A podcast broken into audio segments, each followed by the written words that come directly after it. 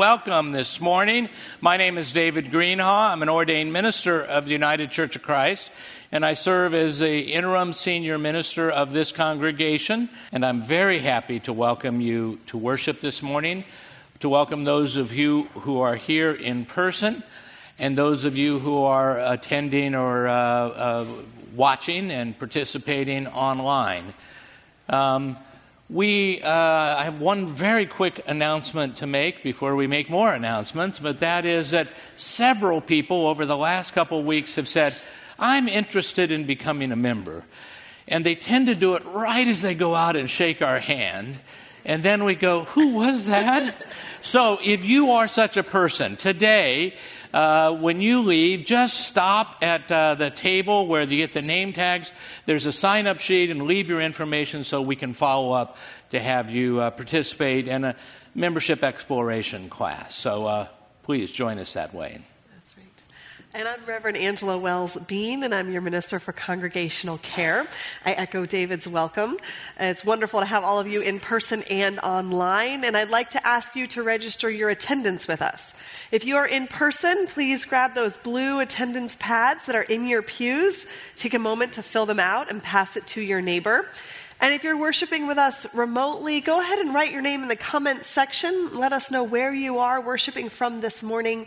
And while you're there, you can click on a link which will bring up a PDF of our bulletin so that you can follow along with the service order.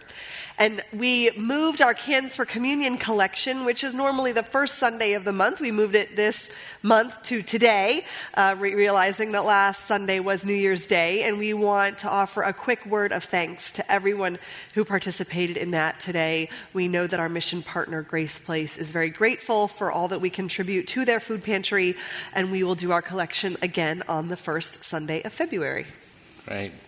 Um, it's uh, started to become a, a, practice now that between services, there's an opportunity to get coffee and snacks and to visit, but there's also an opportunity for some program. And so, uh, again, uh, this spring, this winter and spring, we will be having intersections. Uh, it's an interview format, uh, about 40, 45 minutes in length, in Nelson Hall, just straight across, upstairs, 207. Um, and uh, there's a uh, a wonderful opportunity to engage and learn about the intersection between work and faith from many of our members and people from the community. So please, uh, after this service today, feel free to go there. Um, just to let you know, those sessions also include one time a month a conversation with the search committee, and next week is the third Sunday of the month, and that will be the time when there's another opportunity to get an update from the uh, senior minister search committee. Uh, I think i Tuesdays at Twilight. Oh, yes, thank you. It turns out that uh, we also have an incredible concert series uh, uh called Tuesdays at Twilight. Uh, they take place in Beverly Hall, a wonderful venue for just such a things. The next one is coming not this Tuesday, but the following Tuesday. You do need to get a ticket for those, so please go online and uh, reserve a spot to be able to come to the first of the season's Tuesdays at twilight. And this coming Thursday night, January 12th, is our People for Guatemala dinner, which I and the Board of Missions and Outreach have been working hard on putting together. We are going to celebrate our relationship with People for Guatemala, uh, reflect on the trip we took down there this past November, and also look ahead at the future that um, the future shape that our relationship will take and future trips. So we'll be able to hear from folks who recently traveled there, as well as people who have been involved in our relationship with People for Guatemala for many, many years. So please mark your calendars. That's this coming Thursday at 5:30 in McSpadden Hall. It's free uh, to attend, so don't worry about getting tickets or anything but we do need a head count. So, as David mentioned, the sign up table in the gathering place earlier, go ahead and stop by there and please do put your name down so we know how many to plan for. One last thing uh, it turns out that it's really expensive to live in Naples, Florida. And uh, the expense of living here creates a real dilemma for people who literally don't have the resources but need to work and make their life and livelihood here. And this has caused a, a real uh, quandary and difficulty in our community for affordable housing. This year, the Justice Committee of the congregation has been focusing on that.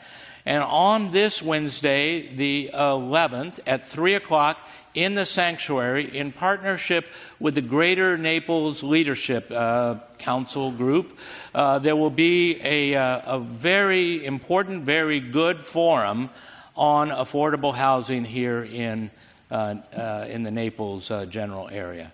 Um, there'll be uh, speakers from a variety of places. Uh, there's some interspersed with some video testimony.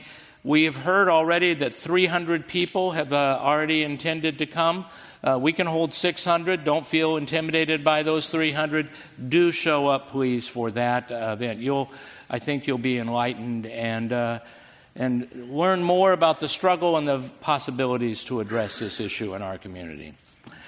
Yeah, let's worship. Let's worship. I hope you've heard it either over the mountain or somewhere that Jesus Christ is born. And here we are, a changed people. Things are different. Things are new. Things are changed in our world forever because Christ is born. Come, let us worship. I invite you to turn to your bulletins and join me in our prayer of invocation. Let us pray together. God of kings and paupers, of the satisfied and the destitute, shine your light into this place. Be present with us as we worship, as we offer the gift of our praise, and go with us as we leave so that your light may shine in our hearts always, illumining the way to your love. Amen. I invite us to be in a spirit of prayer as I offer this morning's pastoral prayer. Let us pray. Light giving God, we are magi on a caravan of lumbering hope, traveling through grinding wind and glaring sun, chill, clear nights and sun baking days. We come to seek your light. We come, each of us, on our own life's journey, traveling through times of loneliness and fear, through heartbreak and anger, through grief and loss, through joy of new life, through economic uncertainty, through fear for loved ones, through struggles with our mental health, the loss of a parent the simple letting go of a child or a grandchild more ready to be an adult. We come bearing hope on a journey of joys and sorrows. We are ready to arrive at the manger that cradles your light, the light that Herod so desperately fears. Despite its radiance, O God, we confess that we too fear this light, for it is here that we meet your light and your truth, and the truth of our own powerlessness we are magi, wise and respected sages. We are Herod the king, holding wealth and power. And yet we are no more than this helpless infant, no more than human flotsam on the tidal wave of time, human beings, no more and no less. Each of us is born, and each of us dies. Fully aware of our cosmic insignificance, we embrace the paradox that we are all significant to you.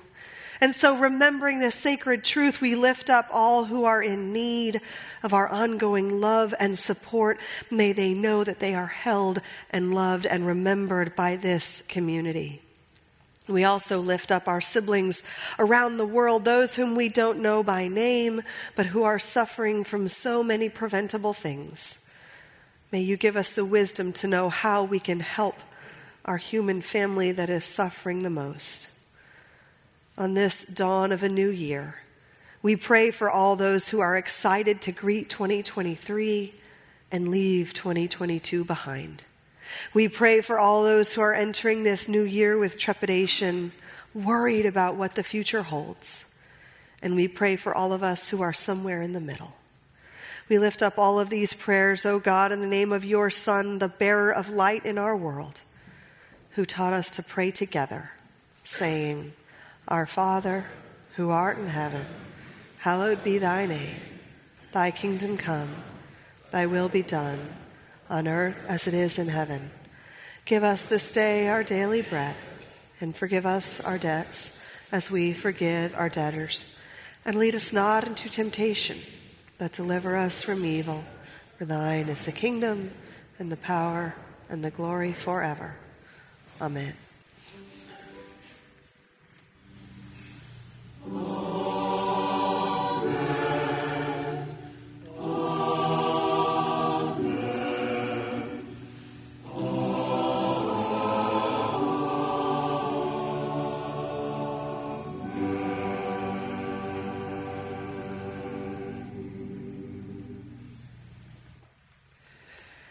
Our scripture reading this morning comes from the Gospel of Matthew, chapter 2. And if you would like to follow along in your bulletins, you are welcome to do so.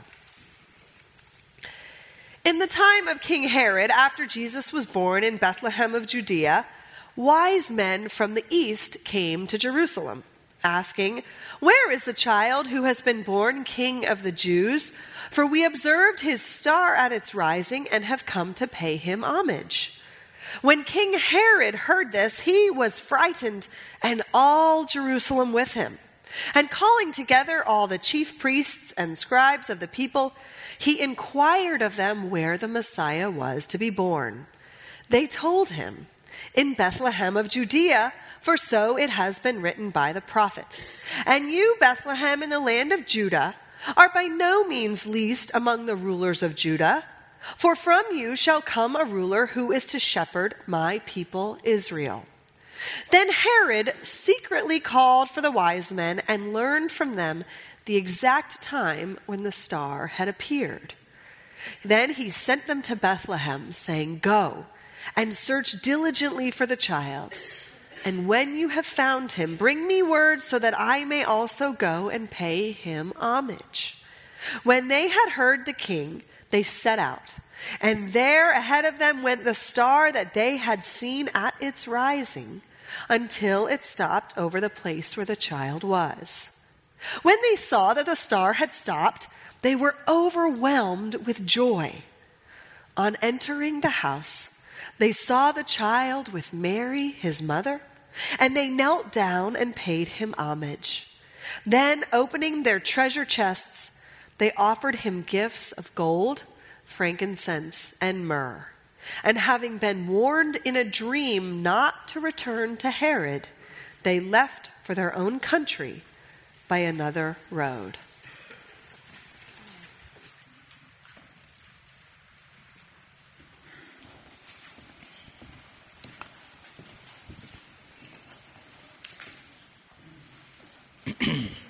I had a thumbtack you know, thumbtacks.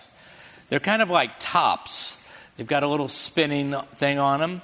I was sitting at my desk, a wooden desk with an angle and a pencil tray. I was in elementary school, maybe junior high, I don't know. I was spinning the thumbtack, spinning and spinning, spinning and spinning, spinning and spinning, and then it slipped out of my fingers and started to roll down the angle of the desk. And I stopped it. Oh! Ah! Blood! Stupid, stupid, stupid. Well, I've gained some wisdom from this experience, and I thought I would share it with you. The first thing is, is if you're ever playing with a thumbtack and it rolls down your desk, don't take your hand and stop it without thinking. The second is a little bigger than that, which is when things start to spin out of control, when they, they start to slip away from us, we sometimes do stupid things. You maybe have had this experience. You're driving your car, uh, something distracts you, you hit that little rough part of the shoulder, and it starts to, you start to whoa, whoa, whoa. And what do you do? You don't gently come back. You jerk the wheel and go over to the other side. You, you almost kill yourself overcorrecting because you respond just that way when things are slipping away. So, you know, Christmas comes, and the stories are the same year after year. And so I've been doing this for a long time. I, I found that I have sometimes spent most of Christmas thinking about the star in this story, and sometimes thinking about the wise ones in this story. But, but this year, I don't know, I've been preoccupied with Herod. And I think the wisdom of my thumbtack may have something to do with Herod. So let's first just figure out who Herod is. Herod is a Jewish man who is a Roman king. The Romans were very wise. They, they used local citizens to, local leaders to become citizens of Rome, and he became the king of a region that was quite large. The, the area of Palestine, all the way north to Damascus, and as far south as the Egyptian border. A, a large kingdom he had. And at the time of the birth of Jesus, he was towards the end of his reign. He'd already started to worry about control over the things he had hold of. He had a sense that some things were slipping away. He had a practice of not trusting his wives. Word is, he killed eight of them. Not an altogether good person. Herod gets word that a new king has been born. And he is freaked out. A new king is a threat to him. So when the wise ones come, he meets with them and he, he says to them, Oh, I'm so glad. I, I want to pay homage to that one. Just, just go let me know where he is, and I will be sure to treat him well. The wise ones maybe know some of the wisdom I've learned from my thumbtack that when you start feeling things slipping away, you might do stupid, painful, even dangerous things. So they don't go back to Herod and tell him where the babe is, the newborn king. But that doesn't stop Herod. As you may know, the story goes on. And Herod goes on to do a most horrible thing. He orders the massacre of every boy under two years old. If he can't find the specific king boy, he'll get the rest of them and wipe them out in the masses. Of course, Jesus and his family slip away. It is unclear how many people, how many boys were actually killed by Herod. Maybe many, maybe a few, but even if it were one, it's a brutality that is abhorrent, unacceptable, disturbing. Today is January 8th. It's two days after Epiphany, January 6th. Epiphany, like Christmas, falls on a specific day. it, it is the Christmas and the East uh, in the Eastern churches, they don't celebrate on the 25th, but on the 6th, our day of Epiphany. We're just two days after Epiphany. And we are two days and two weeks, two days and two years after January 6th, 2021. And on that day, some remarkable things happened that I've been trying to figure out. I've been trying to figure out, I, I, I really, I should be more interested, but I'm not as interested as in assigning blame. I've been more interested personally in figuring out why. Why would some people be so brutal? Why would they respond the way they did? Why would they beat and kill? I know, like you, I've heard that there's a debate about how violent that event was. But even if only one person was killed, it's abhorrent, unacceptable, not to be taken. My, my thumbtack wisdom here makes me think that although there were many people and they all surely had many reasons, the reason to attack the Capitol that day with the sort of brutality that was there is because there was a sense that things were slipping away, uh, spinning out of control, that, that the world, the way it ought to be, has not been that way, and therefore there was a desire to do something about it. The, the, the thumbtack spinning down and to slam down and do something about it but it was brutal, too brutal,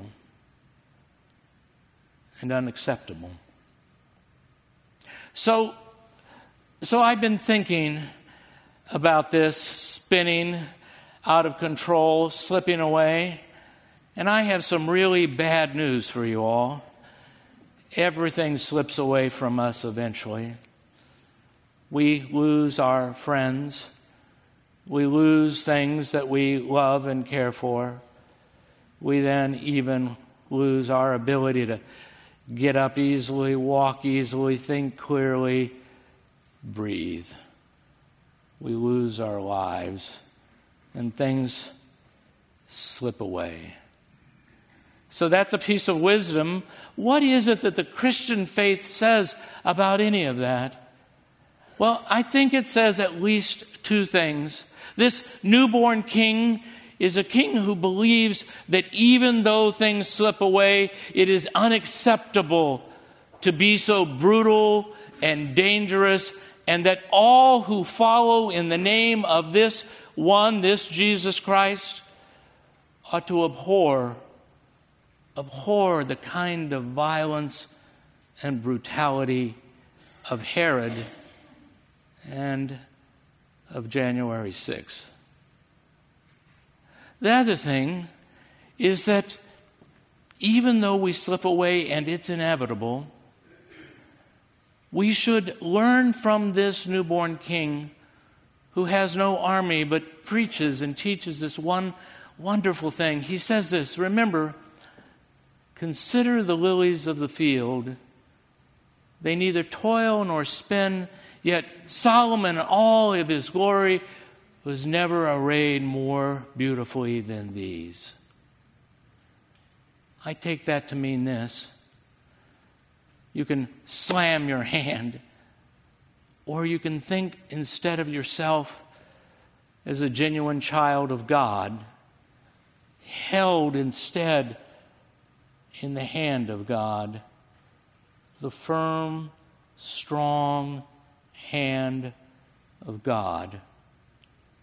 And even when things are slipping away, even when you are dealing with incredible loss of control or things you love, you are part of something far greater, a, a new kingdom ruled by this newborn king, a kingdom where we are held forever in the hand of God.